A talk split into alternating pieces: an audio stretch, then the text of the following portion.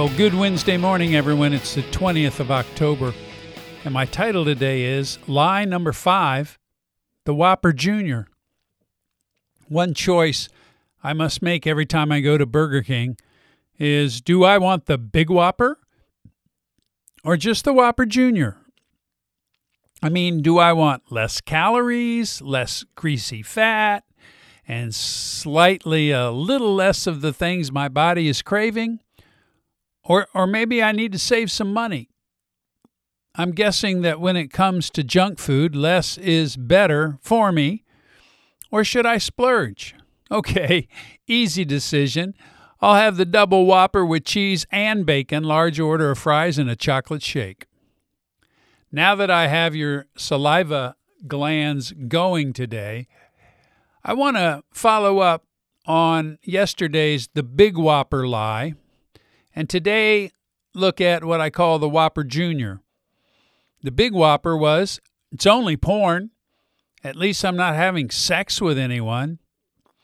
Well, the Junior Whopper is eh, I realize it's a little bit of a problem, but I don't need to tell anybody. One of the lessons we learn early in life is if we have a problem, we need help. If you fall off your bike, you go to your mom and she puts the Superman band aid on the boo boo and gives you a treat, and all is right in your world again. However, if you're playing with dad's chainsaw and cut off one of your fingers, the Superman band aid ain't gonna work. So, is porn in your life a big deal or little deal? Is it okay for a guy who's single and has no outlet for the massive amounts of sperm building up, which surely must need to be emptied now and again? Or for the times in which your wife might be ill or recovering from childbirth and she has no interest in sexual intimacy? Or she's angry with you because she discovered you've been looking at porn and she's decided to end all sexual contact, like my wife did, for six months. Or perhaps she's even separated from you. The problem is, it is probably not just a little bit of a problem anymore. It's either on the way to or has already become an addiction.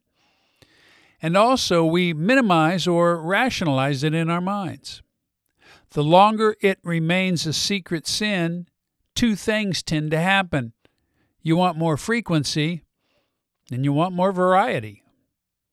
Outside of the Christian culture, you know, most people have very little problem with masturbation and looking at porn. And some even talk about its benefits, that masturbation is a good thing and perfectly fine to do.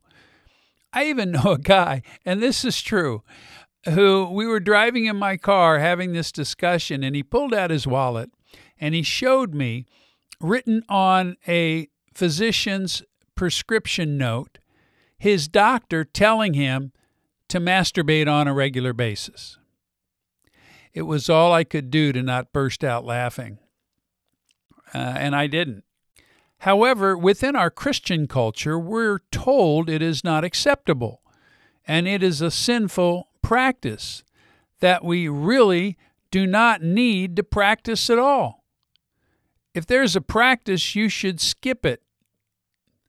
There are numerous passages in the Bible that warn us about the sins related to sex, like adultery, immorality, fornication, fidelity.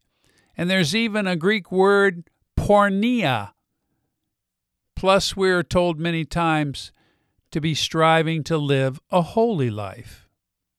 However, here's the real problem using porn and practicing solo sex is not without some serious consequences.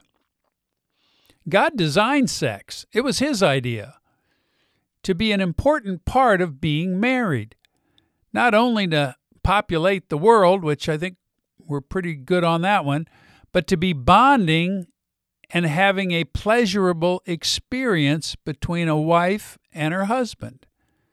and it is an important part of a good marriage.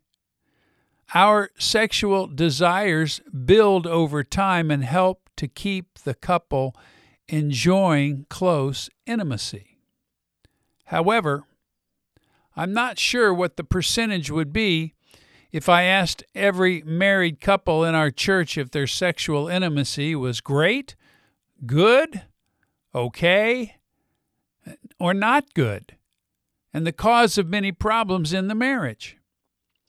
And so men feel sometimes justified turning to use porn as a way to deal with their sexual temptations, whether they're married or not. Now, over the past 16 years, I've done quite a bit of research, and I've worked with hundreds of men, perhaps even thousands, who are addicted to porn and sex, just like I was. And if there is one common denominator, or one thing almost all men have in common, is that they realize they have become addicted to porn and sex, and if they try to stop, it seems impossible.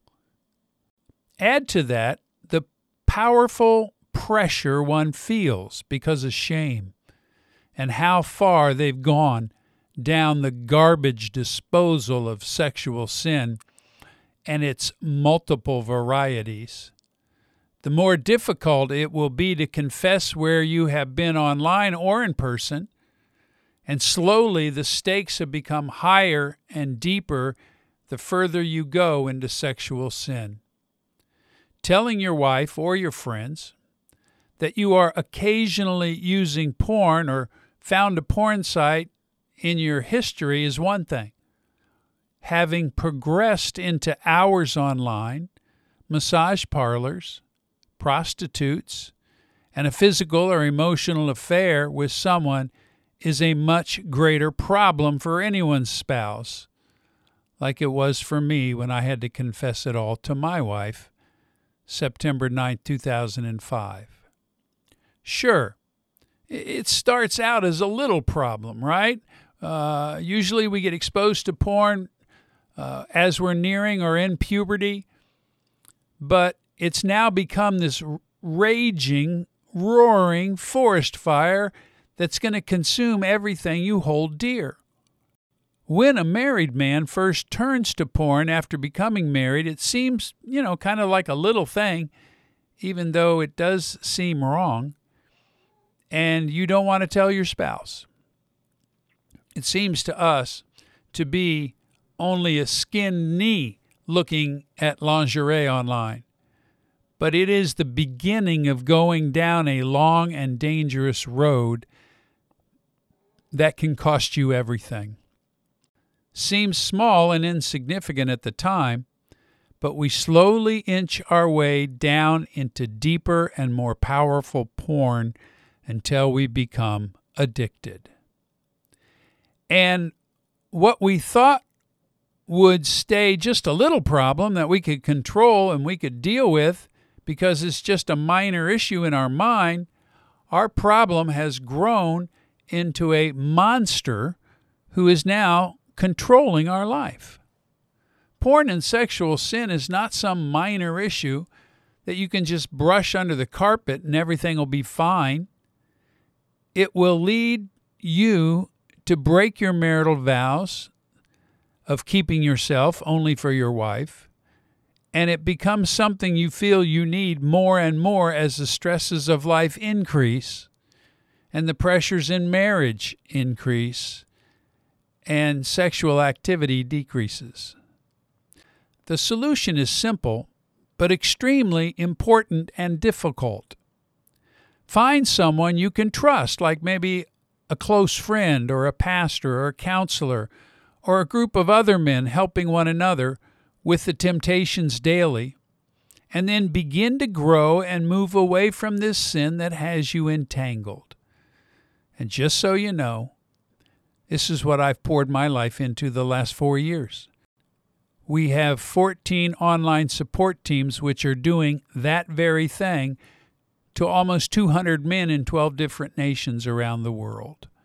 Listen, my friends, the 180 Recovery Program has a proven track record, and it will help you begin to walk in freedom from this sin, which really is a big deal. This is John Doyle with 180 Podcast. God bless you, my friends. Hope you have a great day in the Lord, and we'll talk again tomorrow. Take care and goodbye.